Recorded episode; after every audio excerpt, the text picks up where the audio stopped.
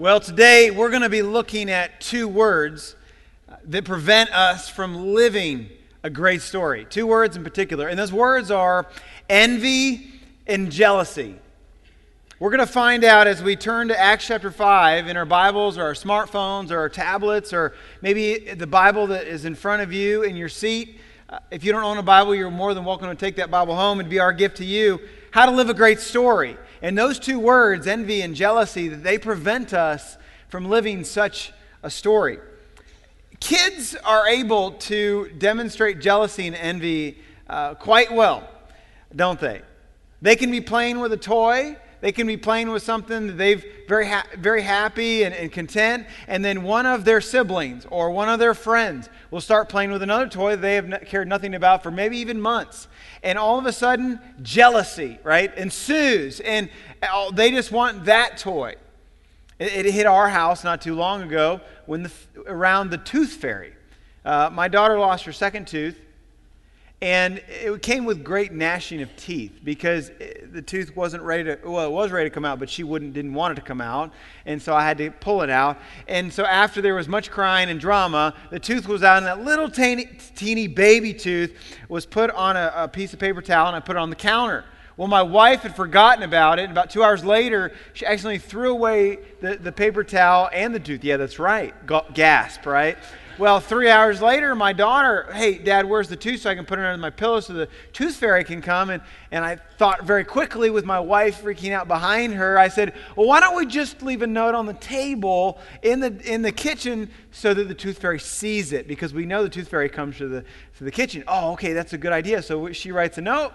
She leaves a, a note on the kitchen table, and the tooth fairy does come. And the tooth fairy leaves a dollar. Well, the next day, She's very excited about it, but then a week goes by, and I come to find out that the tooth fairy has adjusted her, her price for inflation. and that a dollar just it won't cut it, apparently. And because of that, and some comparing and jealousy and envy ensued uh, as the aftermath.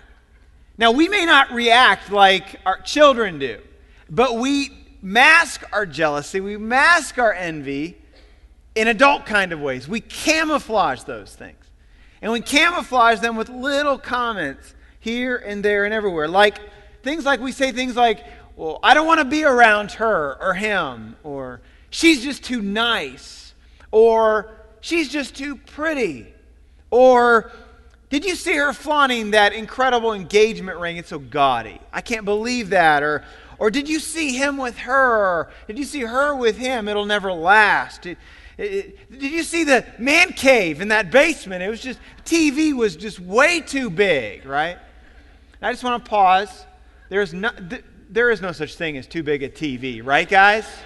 That's right. That's right. You can, you can go ahead and elbow your wife. You're welcome for that. You know, you know, the poet, though, he writes to us about our jealousy and envy. He says, I hate the guys who minimize and criticize. The other guys whose enterprise has made them rise above the guys who criticize. He, he writes about me. He writes maybe about you. He writes about the priests, the Sadducees, the Pharisees. We're going to look at in chapter 5 of Acts. As we look into the Acts chapter 5, what we find out is that God's moving. And the early church is exploding. And the power of God is coming to those early church participants. And as the power of God is coming, the lives are being transformed. And the same power then is found today. It's the same power that we experience today. And as we looked at Acts chapter 5, verse 17, we're going to see a church that is exploding to the power of God. If you've got your listening guides in your bulletin, you can pull those out. We'd love for you to dive in as we look together verse 17 of chapter 5, we read this Then the high priest and all his associates, who were members of the party of the Sadducees, were filled with jealousy. Now, why are they filled with envy? Why are they filled with jealousy? Now, you got to understand a little bit of their DNA, how they came to be, and, and, and who they are. Now, God had ordained and guided Israel throughout the many years that Israel had been a nation. that the priests were to be from the tribe of Levi. They were Levites. But in this day and age that we read from, what happened is quite different. That Herod, he was the puppet, he was the king that the Romans had put in power, and he had put all of these non Levite priests in charge. Maybe they were political favors, maybe they were friends of his, maybe they were as corrupt as he was. But because of this, they're politically powerful. They are the people in the community that can make things happen. And they are scared because the real power is shifted to the early church and they're scared. They don't want their power to be gone, and so they're envious. They're filled with jealousy. I mean, these priests should not have been there. It was weird for this culture. It was kind of like a UK fan wearing all University of Louisville colors. Isn't that weird, right? UK fans are like, never, never in a million years. Blasphemer, that's right.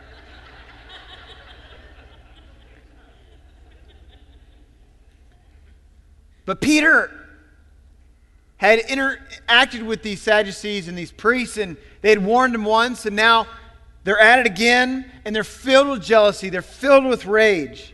And I find it ironic that these people that are supposed to be furthering the kingdom of God they're actually the ones that are opposing it. They're angry about it. They're jealous. They're envy. But this isn't the only time, right, this had happened. I mean, back in Matthew 27, the same leaders had gotten the crowd all reveled up and riled up and said, Look, we want Barabbas set free a murderer and execute a guy by the name of Jesus. Stephen in Acts chapter 7, he had said and spoken of the Israel patriarchs he had said that they had, because of jealousy and envy, had literally sent Joseph to slavery. I'm so glad, though, that this was a problem back then. It's not a problem with us today, right? That, that jealousy and envy, it never hits us where it is. James chapter 3, verse 13 and 14 says, Who is wise and has understanding among you? He should, he should show his works by good conduct with wisdom's gentleness. But if you have bitter envy and selfish ambition in your heart, don't brag and deny the truth. See, James isn't writing atheists. James isn't writing agnostics. James isn't writing the Romans or the Greeks. He's writing Christians. You see, friends, he's writing you. If you're a believer in Jesus Christ morning, he's writing me because we all struggle with envy. We all struggle with jealousy. I'll go first, okay? I'll just go first and I'll just be honest with you. I struggle with envy and I struggle with jealousy. I, I struggle with a few things. I'll share with you. Number one, I struggle with people that are really witty and really quick with, with like a, a comeback. I'll be in a, a conversation, a meeting, and, and then we'll be discussing something, and, and I'll be thinking through it, and I'll, I'll think, okay, I, I think that I, I really have wisdom to pour into this conversation, but somebody else is more quick witted than me, and I can't think of anything quick to say back. And so, like four hours later, I think of the perfect comeback. But it, you know, it, it's too late by then. My wife is really quick witted, and we'll be in the middle of a discussion. And, and we'll be disagreeing about something, and I don't know what else to say, and I just, you know, and I just walk away, and then four hours later, a, day later, I'm like, man, that would have been really good. Now say and she'll be like, what were you even talking about? Here's another thing I'm jealous about and envious of. I'm jealous and envious of people that, ha- that, that, ha- that are off on the weekend. As, as a pastor, as a pastor, I, I work on the weekends. And I'll be honest with you, I'm jealous of, of you know people that get off on a Friday and it's the weekend and they can go and, and do what they you know that's just kind of the start in a lot of ways that's really ramping up for me in this weekend now i'm not going to complain because graceland gives me time away which i'm thankful for but i'm just going to say i'm jealous and envious another thing i'm jealous and envious of is other pastors in other churches. And here's why I'm jealous of those things. A couple years ago, I was at the SBC conference. I'm there, I'm sitting there, and they'd handed us this book of information. And in this book of information was the top or the biggest churches in the SBC denomination. And I don't know, not know if you know this or not, but Graceland is a part of the Southern Baptist Convention, more of just a cooperative giving program that gives to missionaries, and that's really what makes up the denomination. They're all autonomous churches. But I'm sitting there and I'm thumbing through the 500 largest churches. There's thousands of SBC churches. And I come to our church. I'm like, that's pretty cool. But you know what the next thing I did? I saw what was the next one bigger than Graceland. And all of a sudden, I mean, I'm sitting there, literally, I'm sitting there going, okay, how can we move up the list. Now, you all can just kind of start going like this at me, okay, and be like, what a horrible person your pastor is, right? But, but I'm just like those Sadducees. I'm just like those priests. I'm jealous. I'm, I'm envious at times. James in chapter 4, he says and continues, What is the source of wars and fights among you? Don't they come from the cravings that are at war within you? You desire and do not have. So, envy and jealousy, they, they prevent us from living a great story. And so, in order for us to want to fix the issue, a quick fix is that, that without even thinking about it, we want to do one of two things. We either want to put down the other person some way or we want to see them fail.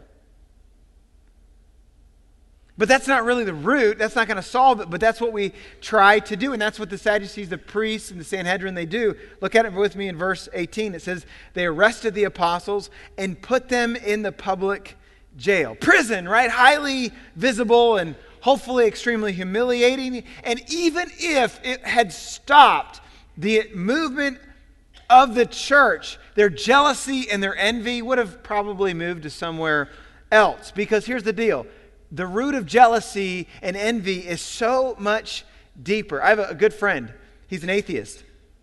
And we were talking about jealousy and envy, and I said, What do you think the root of jealousy and envy is? He thought for a, for a few minutes.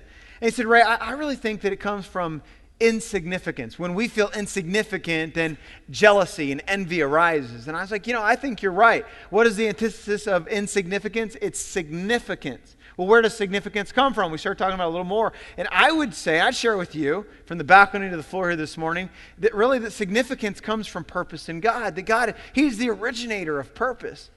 And if He's the originator of purpose, He's the originator of the world.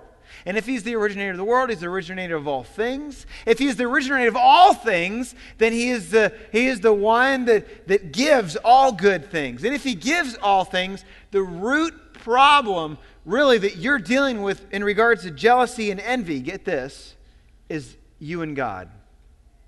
That you, my friend, don't feel like that God's delivering for you. That he hasn't lived up to his share of the bargain. You've done all these things, but God hasn't. After all, he could have given you a different gene pool. After all, he could have given you and put you in a different culture or family, or he could have taken away the sickness to her, or him, or you, or he could have made them live longer, or he could have done X, Y, and Z from you. But the bottom line is you've got a problem with God. Basically, here's the deal God has been doling out presents. You get the toothbrush, and everybody else gets the motorbike. And it's unfair to you, right? You've got a prayer with God. And ultimately, you're resenting, you're resenting the goodness of God in your life. And because you're resenting the goodness of God in your life, it, it, it, it infiltrates every area. There's this plant, it's bamboo.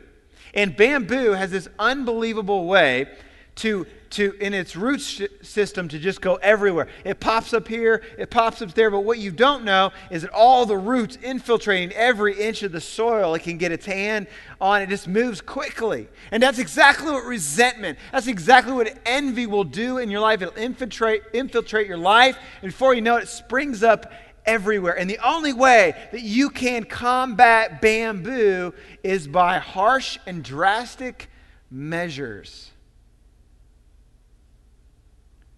So, how do we infiltrate? How do we get rid of the bamboo in our life, the resentment, the envy? How do we take drastic measures to these things? Well, let's, let's look at a few things. And you're listening, God, I've, I've given you three in particular. The, the first one is this the first drastic measure, root out jealousy in your life, is to have a discussion with your Heavenly Father. It starts with God. Take it to Him. Get honest with Him. Let, let Him know how you're feeling.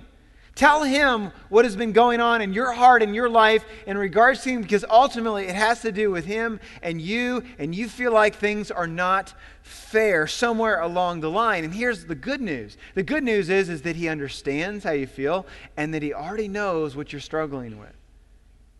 The writer in Hebrews, in chapter 4, he says this in verse 15 For we do not have a high priest who is unable to sympathize with our weaknesses, But we have one who has been tempted in every way, just as we are, yet was without sin. And because of this, we can have boldness to talk to our Heavenly Father. If we're, if we're in Christ, if our life ends at the foot of the cross, then we can talk to Him. And in verse 16, we're encouraged to let us approach the throne of God with confidence so that we may receive mercy and find grace to help us in our time of need. We can say, God, this isn't fair. I don't feel like this is right. Where are you? And I think that he encourages us along the way to understand and remember one thing that really he's never been fair. And that's a good thing. In our culture today, we want everything to be fair, right? We want equality. Well, I'm so grateful that God hasn't given us equality. And here's why because right now we wouldn't be here if He gave us what we truly deserved. The greatest symbol of in really of, of unfairness is the symbol right behind me and, and for those of you who maybe watch online later really it's a cross the cross is the greatest symbol of unfairness ever, and here's why because a perfect man went to the cross to die for people that are imperfect, so that they could have a relationship with the designer, to experience grace and mercy in their life, and to walk in newness of life, and one day live eternity with their purposeful, loving God. That, friends, is unmerited grace. That, friends, is completely unfair. And the cross is the symbol of that unfairness. And we can, but we can take all of our requests to Him. It's amazing. The second thing that we can do to undermine and, and root out jealousy and envy in our life, number two, is to celebrate, to rejoice with others and the goodness of God in their life. To rejoice, to be thankful for what the good things are going on in their life. To instead of be jealous of them, to rejoice with them. To instead of be jealous of them to rejoice with them. Let me say that again. To instead of be jealous of them to rejoice with them. Say that with me. To instead of be jealous of them, some of you that maybe have heard to even say. Romans chapter 12, verse 15 says, Rejoice with those who rejoice, weep with those who weep. Uh, 1 Samuel 18. Just quickly, what's going on in this story is that the king, King Saul, He's king over the land. And he's a jealous and he is in an envious state in his life. And here's why because there's this upstart guy by the name of David coming along, and fame is sweeping the land. And, and, and Saul does, is, is upset about it because he's scared of the power shift that is happening in the kingdom. And he's scared because of the same song and ditty he keeps hearing over and over and over again. And the same song and ditty is going something like this Saul has slain thousands, but David has slain so much more. Right? And it was a much better melody, okay? But the point is this that he is jealous and envy of what's going on. He is unable to celebrate in the goodness of others at the time. There, there's a great illustration of what I believe it looks, that, that looks like celebrating the goodness uh, that what God has maybe given, or even celebrating, you know, when someone else rises above you. Ever heard of MMA, mixed martial arts? Anybody? Yeah. And, and it's just fascinating. You turn on mixed martial arts, MMA, and it, it, and it grips. And I can only watch like 30 seconds of it because I have two young daughters. And, and so, like, in between cartoons and they leave the room, I flip it on, you know, and then they walk back in and I flip it back to Curious George. All right? Well, so when you do watch it, they're basically in this cage. And these are some of the inc- most incredible, baddest dudes you've ever seen. And they, these thin gloves on, they basically try to rip each other's heads off. It is, inc- I mean, it's, all, I mean, if you're a guy, it's like, yeah, you know, I don't know what it is. But you know, they get to the end of the fight, okay? And they're and they're done. And every single time, here's what you see. You see one of them go up to the other, and they basically, in a, in a nutshell, say, Look, I wanted it, but you took it. Good job. Good job. They're celebrating in somebody. And, and I'm telling you what, we have a hard time with this, don't we?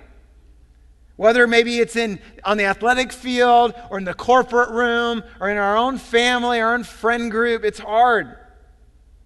To celebrate them when they get the promotion, to celebrate them when they're in health, to celebrate them when they meet somebody and get married and you're not, to celebrate them when they get the dream job that maybe even you wanted, to celebrate them the, when their children succeed, to celebrate them, whatever the case is.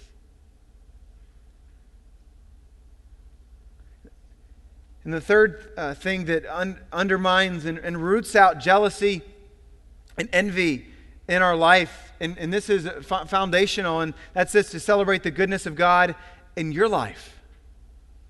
In your life. Let me ask you are you breathing today? Yeah. Are you alive today? Yes. I was in the hospital all day yesterday uh, helping with a family member. And let me just tell you, as they were hooked up to those machines, and, and, and I'm marveling at the capacity of the human body, I was reminded once again of the simplicity of the goodness of God. The fact that we are alive, the fact that we are breathing. I, I learned yesterday something incredible, just one of more of God's goodness that the fact that a man's skull is twice as thick as a woman's skull. And maybe you ladies are like, that is a lot, right? And, and I think it's there for a reason. Why? Because little boys need thicker skulls, maybe than little girls along the way. But the goodness of God is right there in front of us, and we need to celebrate this. We need to rejoice in the goodness of God. But somewhere along the line, we're, we're grateful, but then we all of a sudden we, we say, but. But that's good, but that's good, but what about this? Or what about that? Or how about this? Or how about that, right? But we need to get that, that word out of our vocabulary in the context of that phrase and that conversation because it prevents us from living a great story. Proverbs uh, 14:30 it says this, a heart at peace gives life to the body. But envy and jealousy, right, it rots the bones.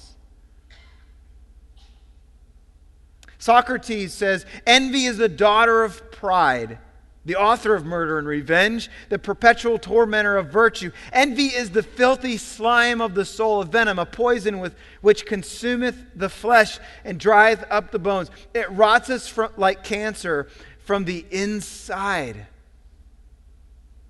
Rejoice in the goodness of God, or otherwise face the consequences of just this green monster ruining things. We'll be walking along, everything's good, and then we'll see our proverbial neighbor's lawn. We, we, we see them at their cubicle. We see them in their office. We see them driving their new car. We see them with their children. We see them with their new girlfriend, their boyfriend, whatever the case is, their new lawn. And we wish that lawn was our lawn.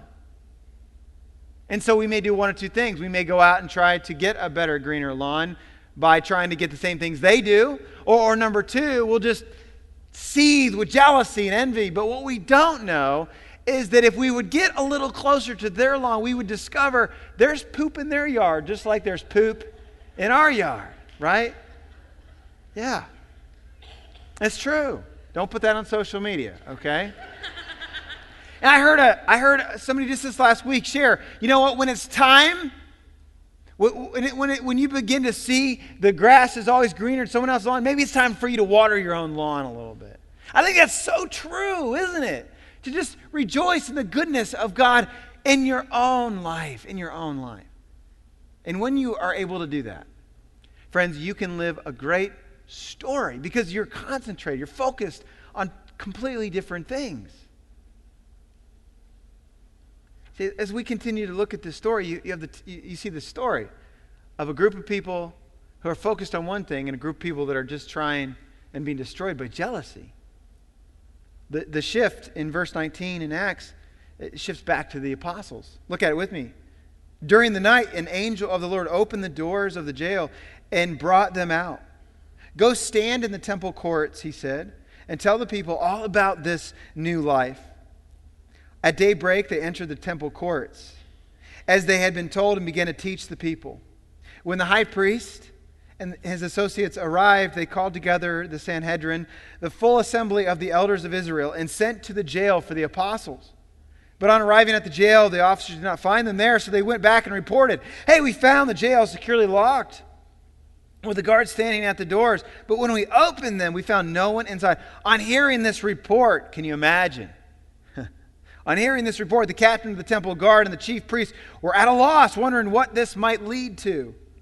Then someone came and, and said, Look, the men you put in jail are standing in the temple courts teaching the people. At that, the captain went with his officers and brought the apostles. They did not use force because they feared that the people would stone them. The apostles were brought in and made to appear before the Sanhedrin to be questioned by the high priest. We gave you strict orders not to teach in his name, they said. Yet you have filled with Jerusalem with your teaching and are determined to make us guilty of this man's blood. Then Peter, he stands up, and other apostles, they replied, We must obey God rather than human beings. Here's what I want you to see here that jealousy and envy are always in direct opposition to God's obedience. That as long as you are jealous and as long as you are envy, you will no longer and be able to obey God and you will not be able to live a good story, and you will not be able to experience the power of God in your life in, in, in any single way. I mean, it says it right here. We continue to read about the story, verse 30. The God, Peter says, The God of our ancestors raised Jesus from the dead, whom you killed by hanging him on a cross. God exalted him to his own right hand as Prince and Savior, that he might bring Israel to repentance and forgive their sins. We are witness to these things. And so is the Holy Spirit, whom God has given to those who obey him. When they heard this, they were furious and wanted him put to death. Peter's like, Look, this Jesus who you, who you killed, he's the very Savior of the world. And he, my friend, is what we're trying to follow and do. And you're not. And they're mad. And so they, they want to kill him. I, am summarizing the next few verses here, but basically they're getting ready to kill them, to, to, to kill all of these, these followers off. And this one respected Stoic leader stands up. He stands up, and he's, he's the most famous, maybe, of all of them. His grandpa was the great Hillel. And the great Hillel was led a faction of the priests who were very, very, very conservative. And everyone respected him. And he said, You know what? let's not kill him. Let's let him go. And he gives this huge, big oration. Now, a little side note that same man had one famous pupil. And that one famous pupil, who was Saul, would become Paul. We'll get to that a little bit later in, in our discussion. But they let him go. But before they do so, look in with me in verse 40. It says, They killed the apostles in and had them flogged. So before they go, they're beaten to a bloody pulp. They're whipped with, with pieces of glass in the whip and metal and, and shreds.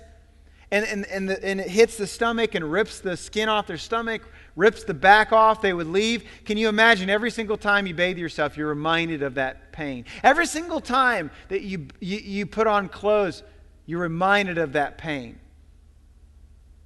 I'll be honest with you. You don't read anything about the apostles and the disciples complaining or jealous or envy of how others are being treated, if I would have been those people, I don't think the first the, the, the Christianity would have gotten past the first century. But the disciples, our church fathers, they go, no, wait, hold on a second. They had other ways of reacting here. Look at it with me, verse 41. The apostles left the Sanhedrin rejoicing because they had been counted worthy of suffering disgrace for the name day after day in the temple courts. And from house to house, they never stopped teaching and proclaiming the good news that Jesus is the Messiah. And here's the thing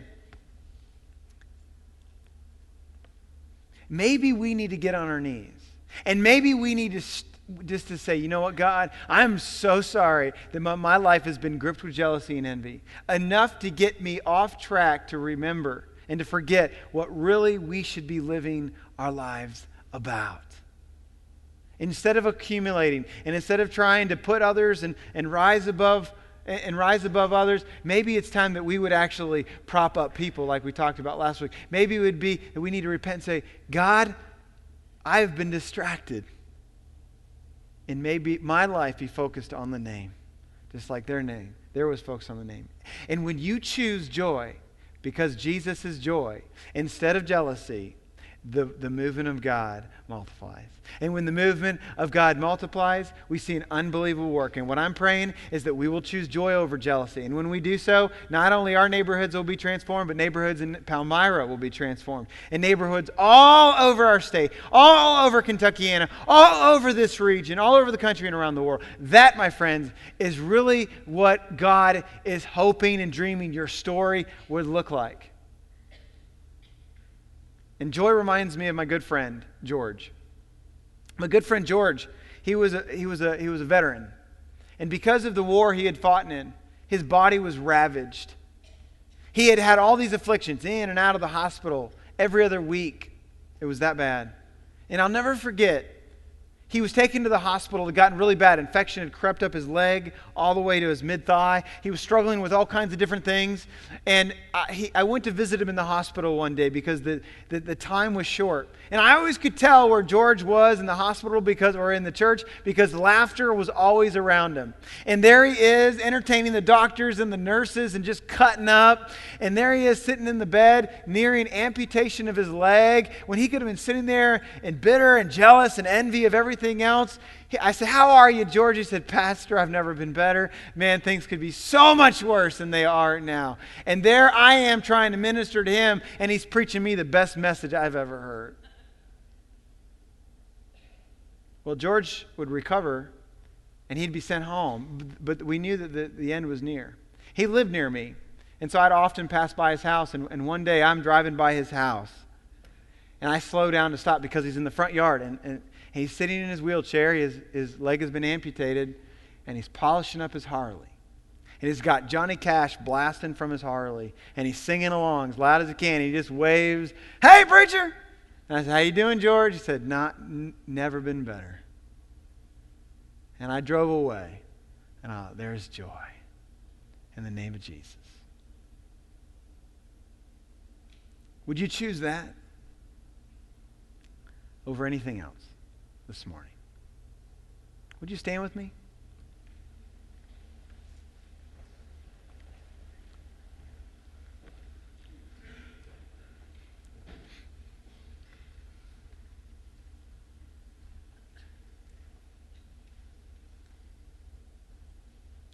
Is jealousy and envy preventing you from living a great story? Ask yourself that question. Has it crept into your life? It's hard to admit, but it's even worse when it's not accounted for and treated. We're going to sing a song, and it's, it's, a, it's an incredible, incredible melody. And it talks about basically the posture and the idea of saying, you know what? In the midst of the storm, in the midst of whatever's going on, I choose joy over jealousy. It's a statement for me today. And I pray that you would sing it out with all you got.